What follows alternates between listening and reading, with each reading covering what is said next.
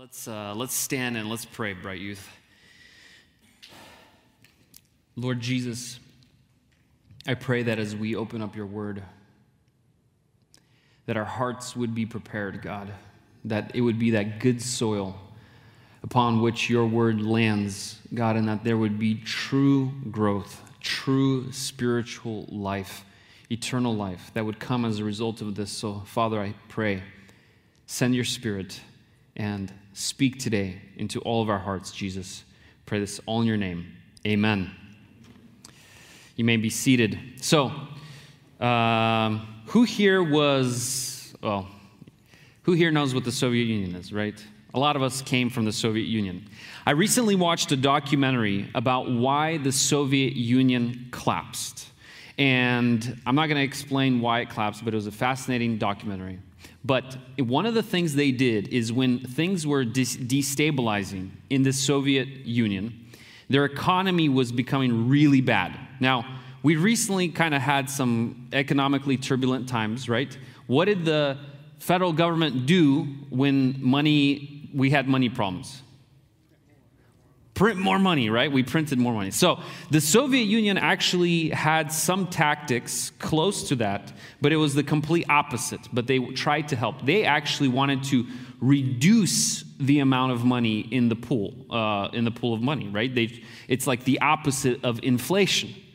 And the way they did that is they announced randomly, like just like, hey, tomorrow the, all the dollar bills, all the bills that you have, the hundreds, the 50s, and everything that you guys have, they will no longer be legitimate. They will not count for anything. But we're going to give you three days to exchange the money that you have for the new money, right? And you might think, well, how does that help? It helped because, well, it was supposed to help because there was a catch. They said you can only exchange up to a thousand of the new bills. So, meaning, so let's say you spent your whole life in the Soviet Union working really hard and saving up all this money, right? And let's say you collected a thousand rubles over your lifetime, right? And that's your, you know, retirement plan. That's everything. The day they announce that, you can only exchange a thousand of your 10,000 rubles for a thousand of the new rubles, and then you might ask, well, what do I do with, you know, the other 9,000 that I have? They said, nothing. So that money became completely worthless. The other $9,000 didn't count for anything. So it didn't matter how rich you were before. At that day, when they announced that there's everything's switching over and you can only have up to a thousand rubles maximum, I'm just making up a number, but it was something like that. Everybody lost a lot of money who had money, and everybody was kind of equalized. Why do I bring up this example? Because there were people. I was talking to my dad about. It. I'm like, hey, this is fascinating Soviet, you know, Union documentary. He's like, oh yeah, I remember when they did that. He said there are so many stories of people who would just have stacks of this money. They spent their whole lives, you know, working towards the, you know, saving up all this money, and they spent their whole lives and when it was counted for nothing, they just went into the bathroom, plastered these, these bills all over the bathroom, and they just hung themselves. Because that was their whole life. And their whole life just disappeared in one single day. Why do I bring up this story? Is because this, there's a similar situation that actually happened to somebody like this in the Bible. His name was Lot, right? And Lot was the nephew of Abraham. We started Father Abraham. And so Abraham was called out of a pagan family. God said, Hey, trust in me. Go out. I'm going to give you, I'm going to make you the father of many nations. Abraham goes out by faith. Abraham had a brother who passed away, and his brother had a son, Lot. And so Abraham adopts Lot and he takes him with him, takes him under his wing, and so they begin to travel together. So it's very kind of interesting because technically Lot actually came from, you know, he had a God fearing mentor, a God fearing father, right? And we read that he was abundantly blessed. Genesis 13, 5 says, And Lot, who went with Abraham, also had flocks and herds and tents, so the land could not support both of them dwelling together, for their possessions were so great that they could not dwell together. Who here remembers the story about Lot? Mostly, right? So he was his nephew and, and, they're, they're, and they were living together, and their possessions became so, multi, so great that they couldn't live together. They needed more grass, right? Because most of their wealth was in form of flocks. And so what ended up happening is they kind of separated. Where did Lot go? You guys remember? Near what city? Sodom, right? Sodom, bad place, a wicked city. So they go, he goes near Sodom and he becomes very wealthy. And Abraham goes in the opposite direction. Eventually, God says, The cry against Sodom has been, has been so bad, I'm going to go destroy it because of all the injustice that's done there. And Abraham tries to plead with God, says, God, but what if, you know, there's like 50 righteous people in Sodom? Will you really destroy it? God's like, No, I won't. And Abraham pulls off the most wild negotiations with God. He says, How about 45 righteous people? How about 40? And he just, he kept like bargaining God down, you know, all the way to 10 righteous people. And God, in his patience, said, I will not destroy it, even if there's 10 righteous people. So God goes, sends his angels to Sodom. Angels just think they're, they appeared like men. They go into the city of Sodom the, the people of Sodom seen them. They seen that they went to Lot's house. And so at, in the evening, the, all the men of the city of Sodom came to Lot's house and they said, Hey, release your guests because we want to have fun with them, right? And if you know the story, you know what I'm talking about. And Lot says, No, please don't do that. And he, you know, offers his daughters instead. The angels blind the people. And the next day, when Lot is about to leave, he's lingering around, right? He's kind of taking his time. And so the angels grab him out of there and they say, Run, just flee, right? Don't turn around. Um, and it says, Until you get to the mountains. So they start escaping to the mountains. God begins to rain fire upon Sodom. His wife, Lot's wife, turns around and she turns into a, a pillar of salt. So he loses his wife and, and Lot has to live somewhere like in the mountains, right, with his daughters, which we'll talk about in a second. So that is the story of Lot. And he had a lot, and at the end of the day, he's seen all of it perish in one day, essentially. But you know what's interesting? You know what's interesting, guys? The Bible still calls him righteous. And it's like, okay, that's good. But I, when I read that, I'm like, I, that's not the kind of life I want to live. You see, Lot is in heaven, but the time that he spent on earth was like hell. And he's a very intriguing character. And the question I'm asking is why did he turn out the way that he did? And, and you can argue that Lot is the perfect example of a Christian who doesn't make faith based decisions, right? Following God by faith, but instead kind of followed his own flesh. He was carnal, right? Carnal means, you know, carne asada, that means meat, right, of asada. Carnal means fleshly, right, meatly. So he's fleshly, meaning living by his flesh instead of by the Spirit of God. And what we're going to do is we're going to look at passages and see how Lot compares with not just Abraham, but ultimately with Jesus Christ, whom Abraham points to, right? Because Abraham is just a shadow of Jesus Christ. Because Jesus did live by complete faith and obedience and trust in the Father. And, and even Abraham was a failure in comparison to Jesus, but Abraham still can be a good example to us. As you know, the book of Hebrews and James states that those men of God can be examples to us. So today's message is seven signs of a carnal Christian. And I, I want to argue that in a sense that all of us we are tempted to be carnal all the time right it's, it's like this you know this gravity that's always kind of luring and pulling us in that direction so the first thing that we see about lot is that he was passive he was passive He didn't initiate the resolution of the problem between him and Abraham. So remember, when their flocks were getting big, who came and who started the conversation? Go ahead, shout it out. Abraham, right? Abraham started the conversation.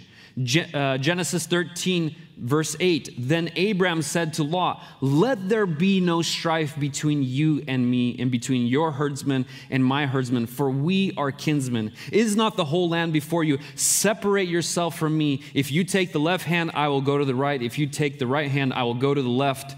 And then we see Lot picks a land, and then verse 18 says, So Abraham moved his tent and came and settled by the oaks of Mamre, but, which are at Hebron, and there he built an altar to the Lord. So Abraham is the one who initiated the problem. He's seen the problem, and he says, I need to do something about this. Uh, comes up to Lot and just begins to talk. Whereas Lot, we don't know what happened to him, right? We, he was being super passive about it. It didn't bother him. And we will see this passiveness as a pattern in Lot's life. First sign carnal Christians do not get bothered by the things that they should be bothered by. Where are you? Do you have things in your life that, that should be bothering you spiritually, but they're just not? You're just, you're just living side by side with them your whole life, but it's church Bright youth, we cannot be passive about our spiritual state. We can't. That's the one thing we can't be passive about. The second thing we see is Lot, he acted on what was best for him, meaning what was most profitable, instead of what he knew was right. So we just read Abraham comes to Lot and says, Hey, there's too much, you know, we don't have enough space. If you go to the right, I'll go to the left. If you go to the left, I'll go to the right. And it says that, verse 10, and Lot lifted up his eyes and saw the Jordan Valley. And if we can actually get the Bible uh, on the screen. Genesis 13:10. And Lot lifted up his eyes and saw that the Jordan Valley was well watered everywhere, like the garden of the Lord and like the land of Egypt in the direction of Zoar. So Lot chose for himself all the Jordan Valley, and Lot journeyed east. Thus they separated from one another. And verse 13. And Lot moved his tent as far as Sodom. Now the men of Sodom were wicked, great sinners against the Lord. Now, what was the right decision for Lot to do? Let me ask you. You can please shout it out. We're, we're a small enough crowd where we can have a conversation. What should have Lot done? I hear some mumbling, but not loud enough. Exactly. Thank you, Ab he should have let Abraham go first. Think about it. Abraham took him under his wing. He was an orphan. He was nobody. He had nothing. And Abraham helped him become successful. Abraham helped him get all that he has, right? He made him who he was.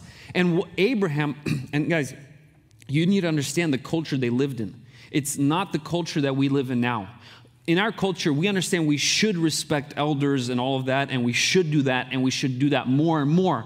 But in their culture, that they had that 10 times more. They had to obey their elders. They had to respect their elders. They had to make way and say, No, you go first. What Lot should have done, and he, I'm sure he knew this, is he should have said, Abraham, what are you talking about? You you you're my father right? You pick what to do. You if you go to the right i'll go to the left. If you go to the left i'll go to the right. You pick. That's the right thing for me to, i will humble myself. I'm very grateful for everything you've already done for me. Lot should have done that. But instead what, what do we see? We see he looks around. He sees the green pastures. You know what the green pastures meant to him? It just meant dollar bills, right? That, that, that's all that was. That's all he could see is all those green pastures, all the flocks he's going to have, you know, all the wealth he's going to earn from that. And so instead of deferring to Abraham, you think Abraham didn't know that Lot was picking the better spot?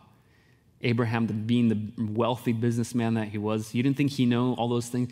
Abraham humbled himself by faith Whereas Lot, he knew what was right, but instead he followed what was profitable. He followed what was best. But notice at the end, all these decisions that promised a better life, at the end of the day, they ended up being a curse for Lot. At the end of the day, he ended up losing everything. Everything burned, and he had to move and live in a mountain. It would have been better for him to just lose everything right away on that day when he separated from Abraham and just went and to go live in the mountain to start fresh. He would have at least had a head start on his poverty that he was about to face. Abraham, on the other hand, he truly prospered, not just financially but more importantly, he followed God by faith. That's why we call him the, the father of, of the faith, right? And, and so he became an integral part of God's plan and God's story. And through him, the Messiah of the whole world, Jesus Christ, who came to save sinners through Abraham, through his faith, the Messiah entered into the world. What a legacy. So, first, we see that Lot was passive. Two, we see that he chose what was profitable instead of what he knew was right. Three, instead of running from sin, Lot decided to live around it, right? Look at where he moved. Genesis 13, 12. While Lot settled among the cities of the valley and moved his tent as far as Sodom, now, the men of Sodom were wicked, great sinners against the Lord. You think Lot didn't realize that the men of Sodom were wicked before he moved there?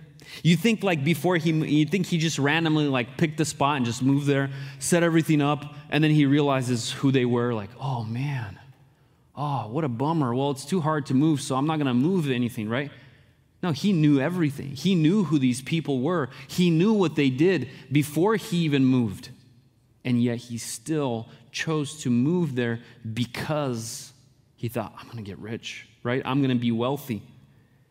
It didn't say that Lot participated in the sin of the Sodomites, but he lived there. And you know what this looks like today?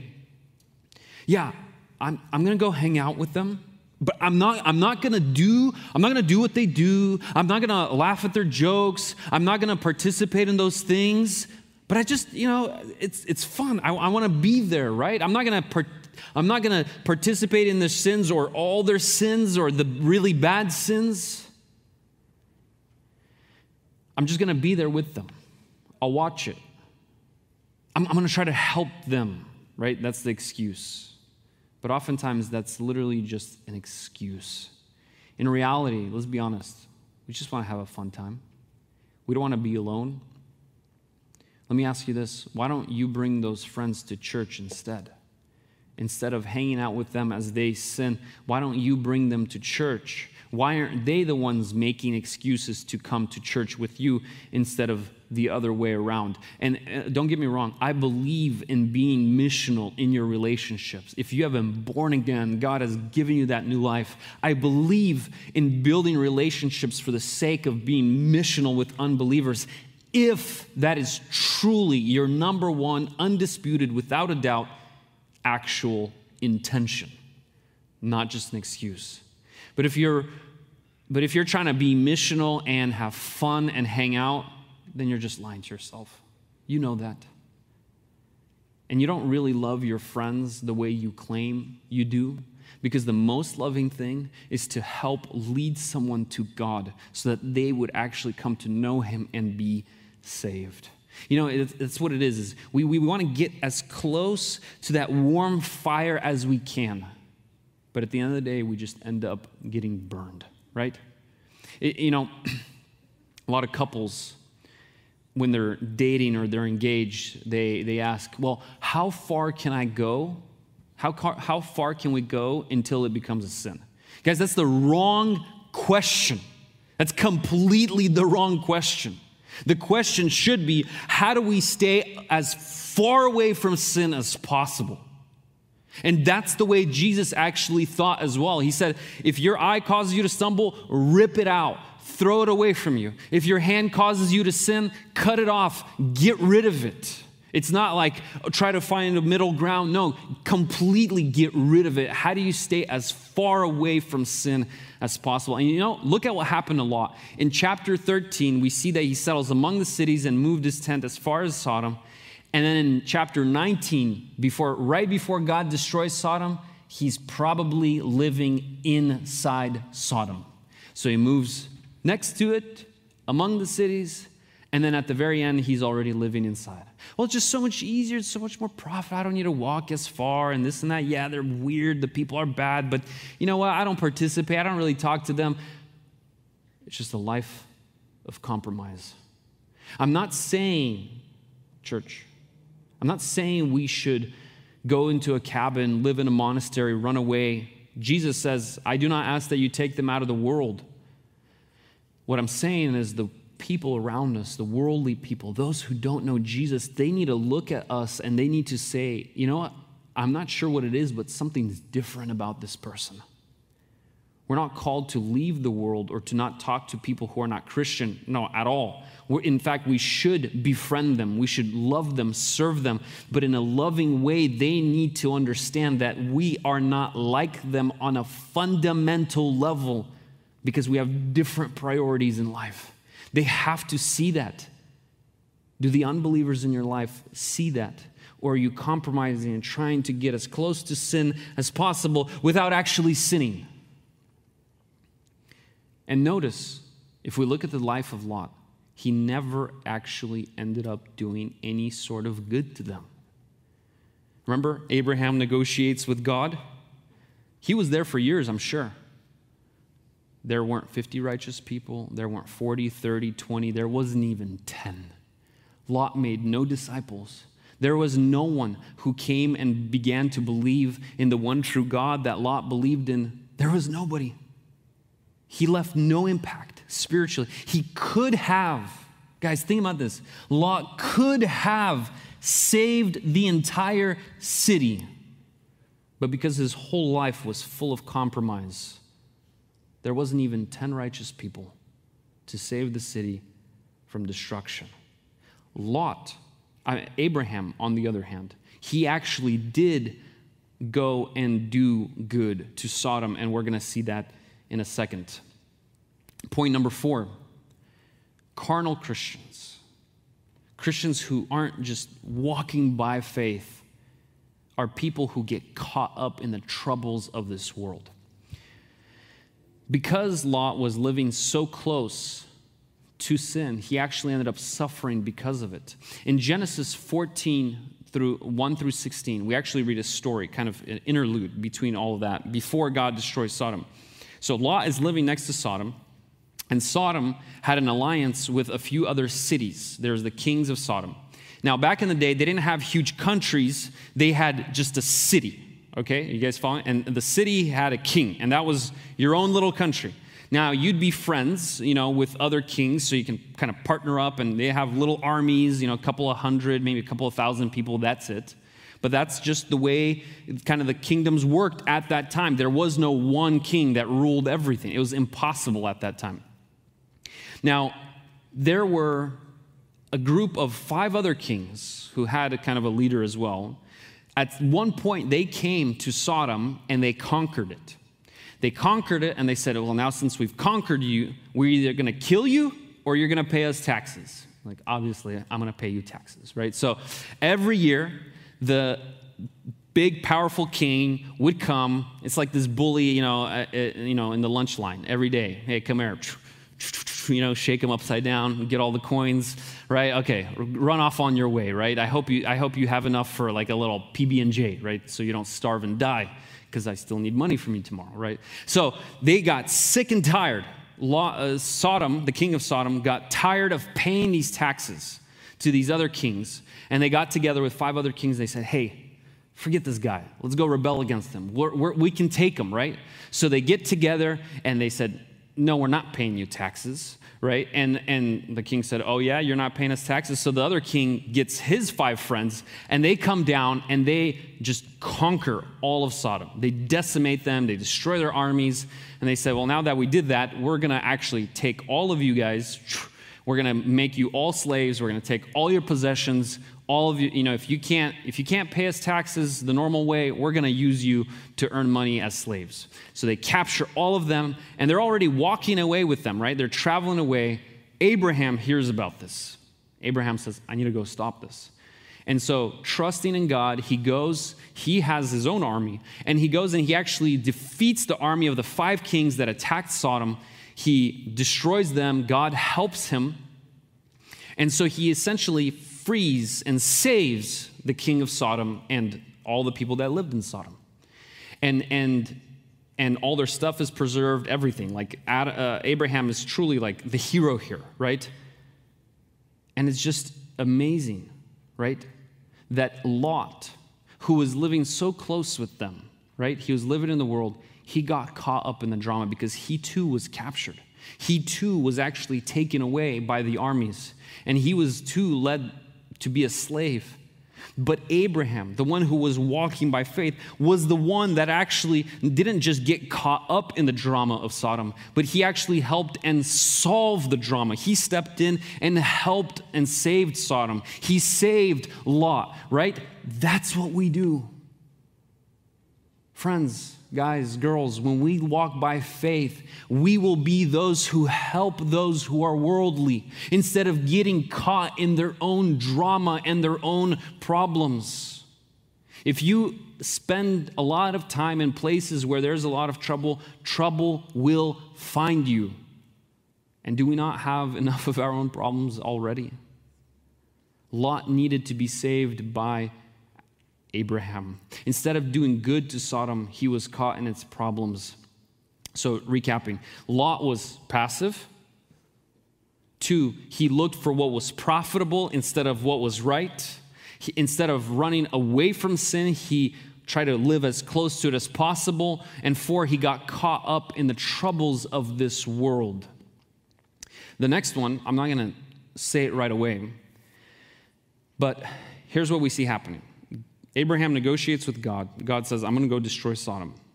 Tries to negotiate, brings out the, the price down to 10 righteous people.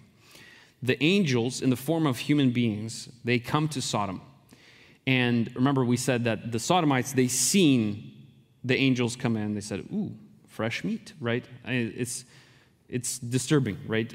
but here's what happens Genesis 19:4, if we can get that on the screen. But before they lay down, the men of the city, the men of Sodom, both young and old, all the people to the last man surrounded the house, and they called to Lot, Where are the men who came to you tonight? Bring them out to us that we may know them. Now, if you know what that word know means, then you know. If you don't know, you don't know. Verse 6 Lot went out to the men at the entrance and shut the door after him, and he said, I beg you, my brothers, do not act so wickedly. Behold, look at his plan. Behold, I have two daughters that have not known any man. Let me bring them out to you and do to them as you please. Only do nothing to these men, for they have come under the shelter of my roof. Now, as he was trapped and threatened. Lot says something just completely crazy, right? And we don't know like what his intentions were, right? Like did he actually mean what he said and was he actually ready to give away his daughters to the wicked men in exchange for these two angels? Or was he just lying and hoping to like buy himself some time to run back into the house? I mean, I I don't know.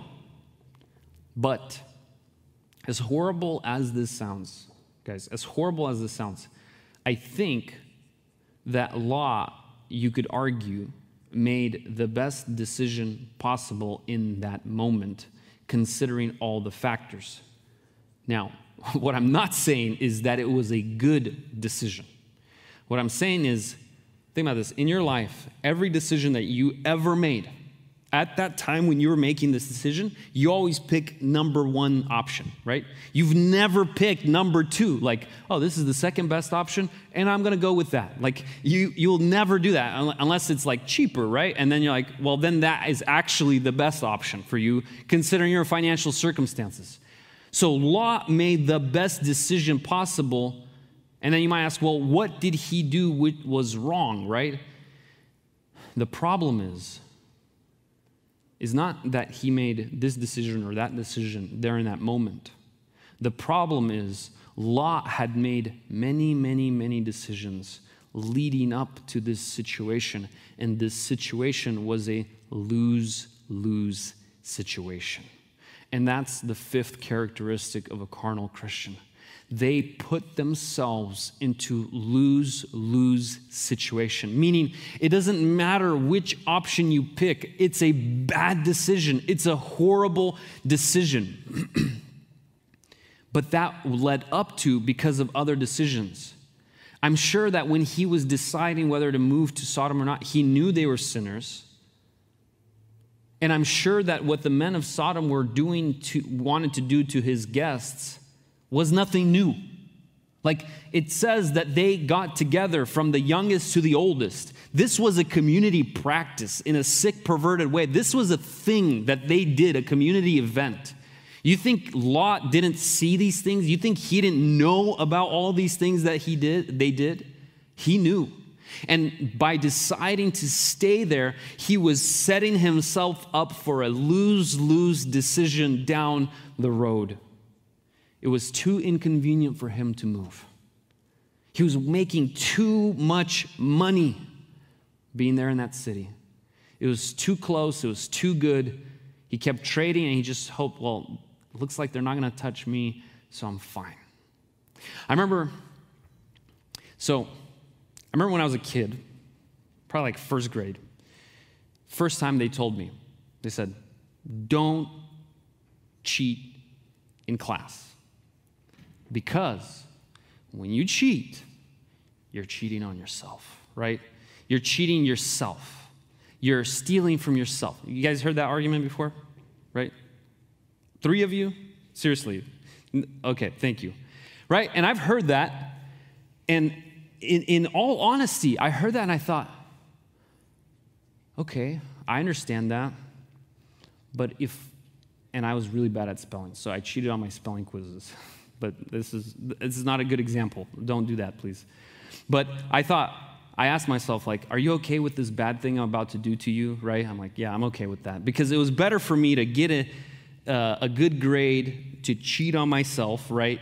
Uh, and get a good grade in spelling than to get a whooping uh, when I go home by my dad because I got a bad grade on spelling, right? So I'm like, hey, it's a calculated risk. I know this is not good for me, but it's better in the long run, right?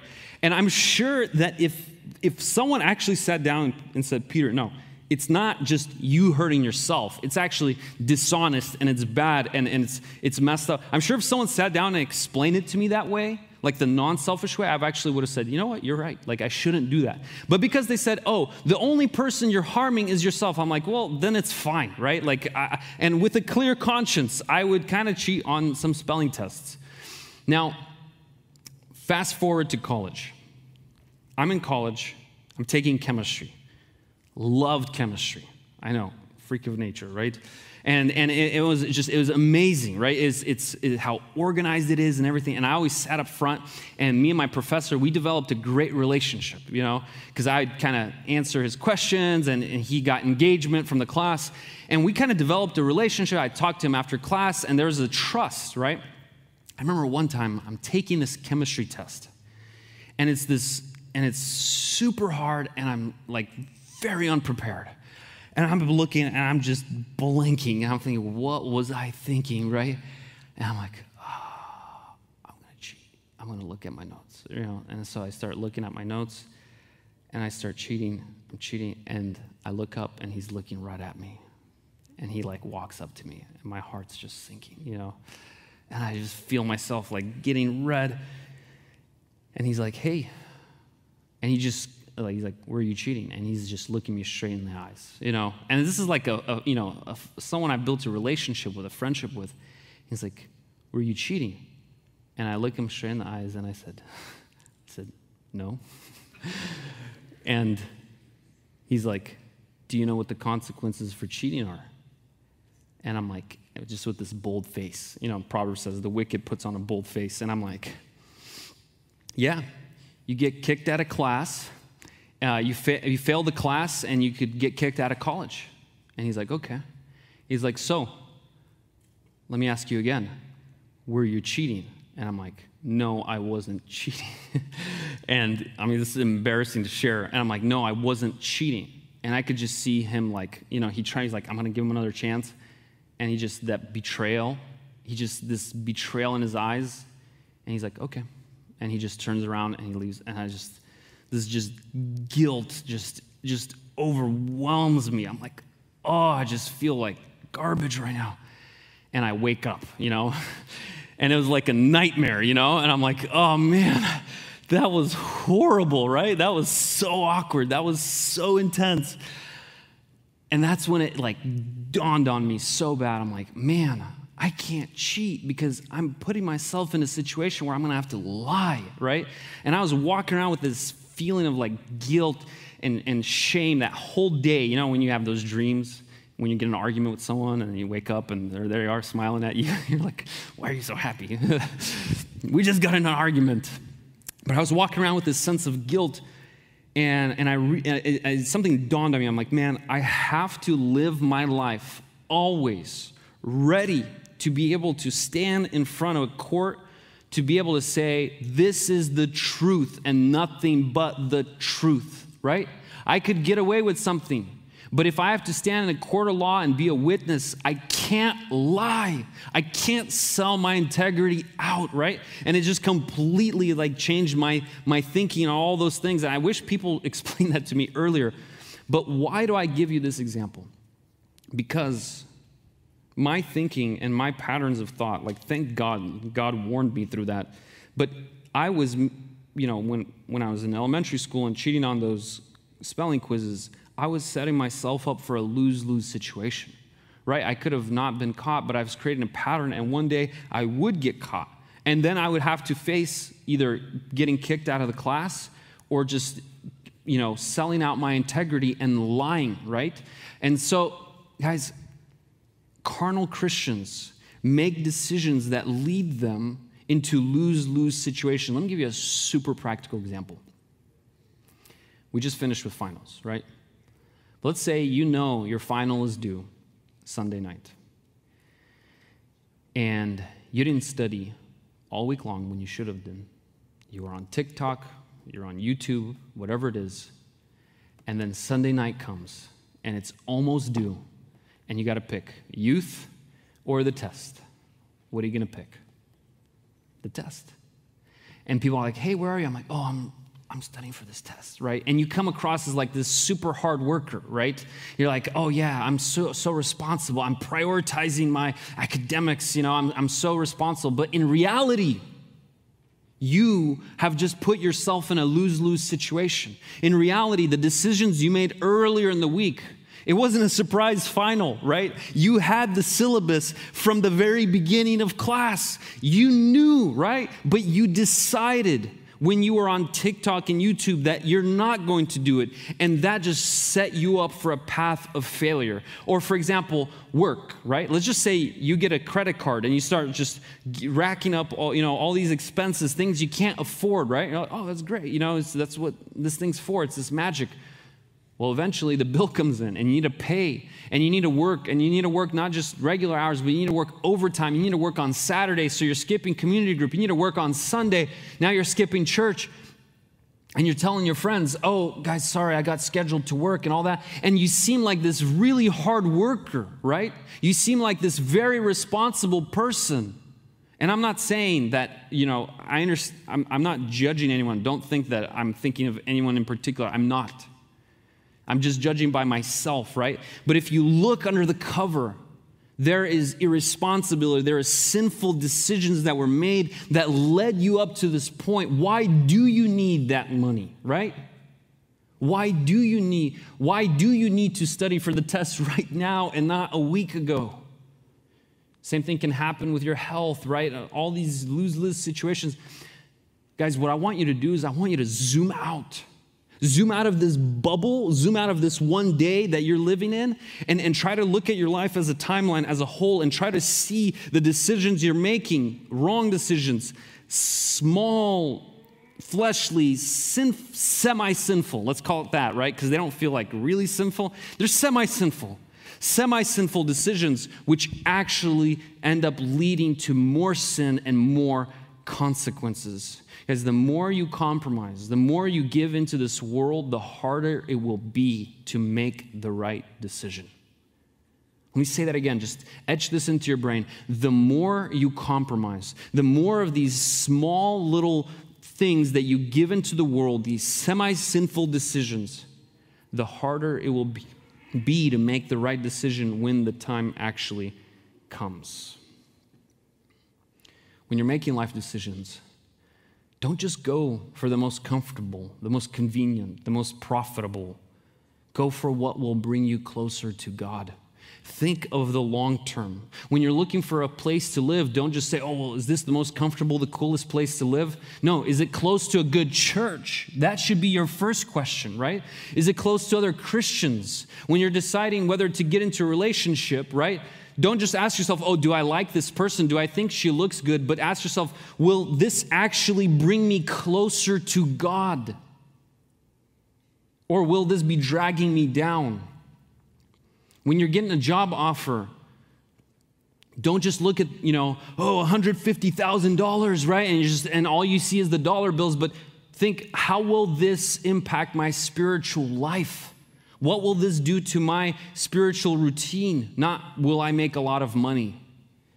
So recapping, Lot was passive, Two, he looked for what was profitable instead of what was right. Three, instead of running from sin, he lived around it. Four, he got caught up in the troubles of the world. And five, he put himself in lose lose situations. Six, Lot lingered. Linger means to stay in a place longer than necessary, typically because of a reluctance to leave. Context it was the morning that God said he would destroy the city.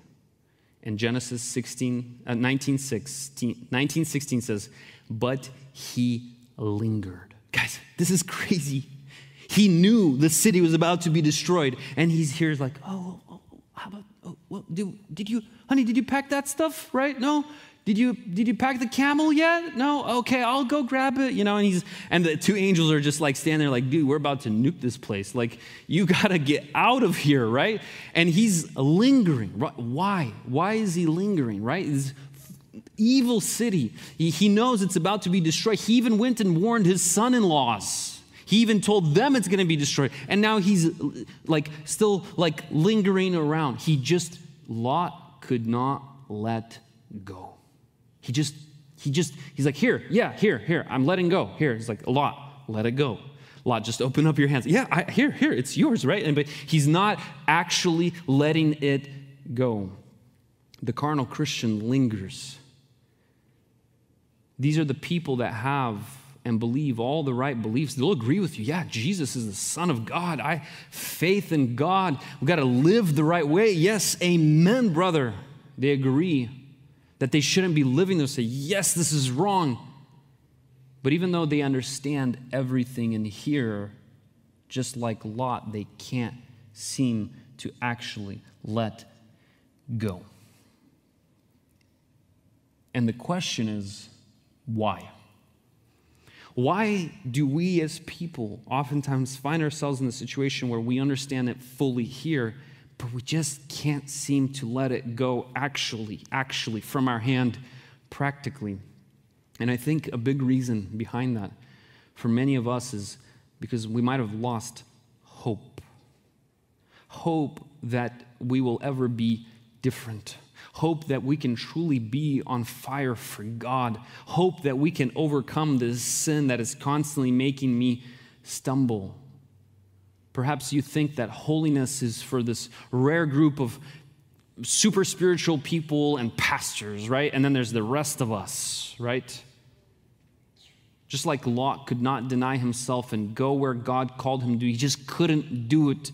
So a carnal Christian has convinced himself that unlike other Christians, I'm just supposed to get by right? That, that's just who I am. I'm, I'm just going to get by, right? I, I, I, I've tried the whole thing. I tried being Christian and like really Christian, and just, I just kind of, it didn't work.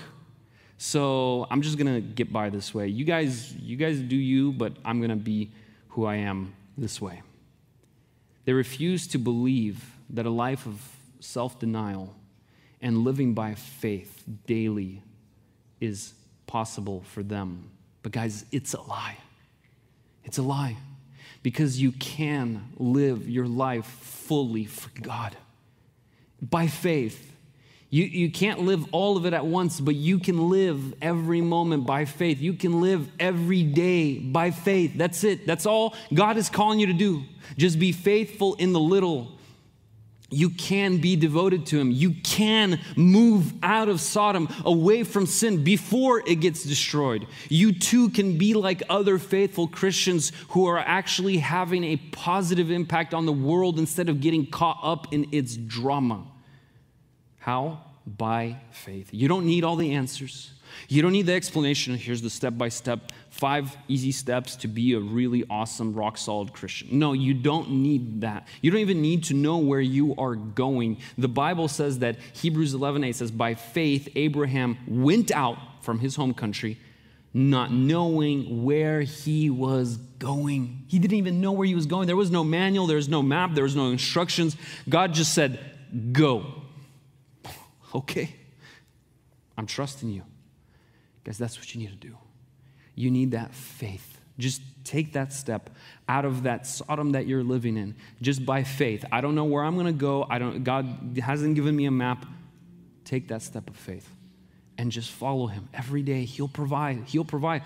Abraham never came to the place, but he lived his whole life by faith, and that's all that matters. He came to the place when he died, right? And the last point Lot's legacy. You see, like Lot, carnal Christians will leave behind a legacy of regret, sorrow, and tears. All that he worked for, his entire life, all that wealth that he acquired, everything that he woke up early for, went late to bed for, all of it was swept away in one day. Just like all those people in the Soviet Union all those times, he just tried to live for that extra dollar, to have that more comfortable life, to be a little more rich. It brought no value to him at the end of the day. He might as well have not done it. We see people didn't take him seriously. His son in laws thought he was joking. He was constantly falling into the problems that afflicted the worldly people. He was captured in Sodom. For all we know, he ended up just living in some cave if you read the story of Lot, his daughters tricked him into getting him drunk and they got pregnant through because of him. It's like a messed up story. He became the father of the Moabites and the Ammonites, who were pagan nations. They were constantly fighting with Israel, the enemies of Israel. His kids were a mess. He lost his wife on the way out of Sodom. He lost all the things he worked so hard for. That is the legacy of Lot. Passive, looked for what was profitable instead of right, running from sin. Instead of running from sin, he lived around it, got caught up in the problems. He put himself into lose lose situations. Six, he lingered. And seven, he left a lacking legacy. So, guys, in conclusion, I want to ask you where are you? Have you repented and turned to God? Praise God. Praise God for that. But what state is your love for God in right now? Where are you? You and God. Is your love hotter than when it first began? Or have you begun to slip into being a carnal Christian? Guys, there's hope. That's what I want to tell you. I'm here. I'm not here to cast you down. I'm here to pick you up, to give you encouragement by the scripture. There is hope. It's not even me who's picking you up, it's the Holy Spirit. Revelation 2, verse 4. Look at what Jesus tells Christians, the church. He says, But this I have against you, that you have abandoned the love you had at first. Therefore, remember, therefore, from where you have fallen repent. Guys, some of you need to repent tonight. Some of you need to remember from where you have fallen and repent. Turn to Him and says, and do the works you did at first. If not, I will come to you and remove your lampstand from its place unless you repent. Guys, this is a second chance. God wants to give you a second chance tonight. Repent. Remember from where you have fallen, where you have fallen, and follow Him and do what you did at first. Remember the love you had. Guys, in this biblical story, there's three types of people. There are the unsaved, just the godless, right? The people of Sodom, doomed to destruction. They don't care, they just love their sin. This is why God sent his son. This is where all of us are before God. God has sent Jesus Christ to live the perfect life that none of us could live. By the way, you can't live a perfect life. You can't. I'm just telling you now. I'm going to like destroy that hope right now. You cannot live the perfect life. You can only live by faith in the Son of God who did live the perfect life on our behalf. And he died on the cross. He laid his perfect life down for us so that we would not have to face the wrath of God, which the men of Sodom tasted just a tiny fraction of it when God poured fire and sulfur on them. Guys, you don't think that's a little foreshadow of the hell that awaits, the judgment of the wicked? That is what awaits all who are wicked and who refuse to repent. But we can avoid that by believing in Christ, and Christ can absorb all that wrath on our behalf. Repent. The second type of people are the carnal Christians he was saved only as through fire. There was no legacy. Everything was burned up. There was no impact. There was no purpose. All of it was wasted, full of sorrow and tears. Guys, I don't want any of you to be in the first category or in the second category. I want all of us to be like Abraham and ultimately like Christ, the faithful friend of God. Abraham was literally called the friend of God. That's what a, what a great relationship he had with our God. He lived by faith, he acted by faith. His life was full of purpose and meaning and impact, and he was a good and faithful servant. So we have three paths before us today the wicked, which leads to destruction, the carnal, which leads also to destruction of all things besides our souls. We will be saved, but only as through fire or the path of faith, looking to the Son of God every day, clinging to Him, living by His righteousness, a life that is truly worth living. Let's take a moment to stand and think and pray. Holy Father, I pray. I pray that you would work, that you yourself would convict, God, that you would give life that you would turn people to you tonight, Lord. And God, I pray for the rest of us that have believed, that have been saved, Lord, that we wouldn't waste our lives, that we would not be like Lot. We would move out of Sodom and follow after you, Jesus. Help us, God. All of us, all of us need that. Help us live by faith in the Son of God. Amen.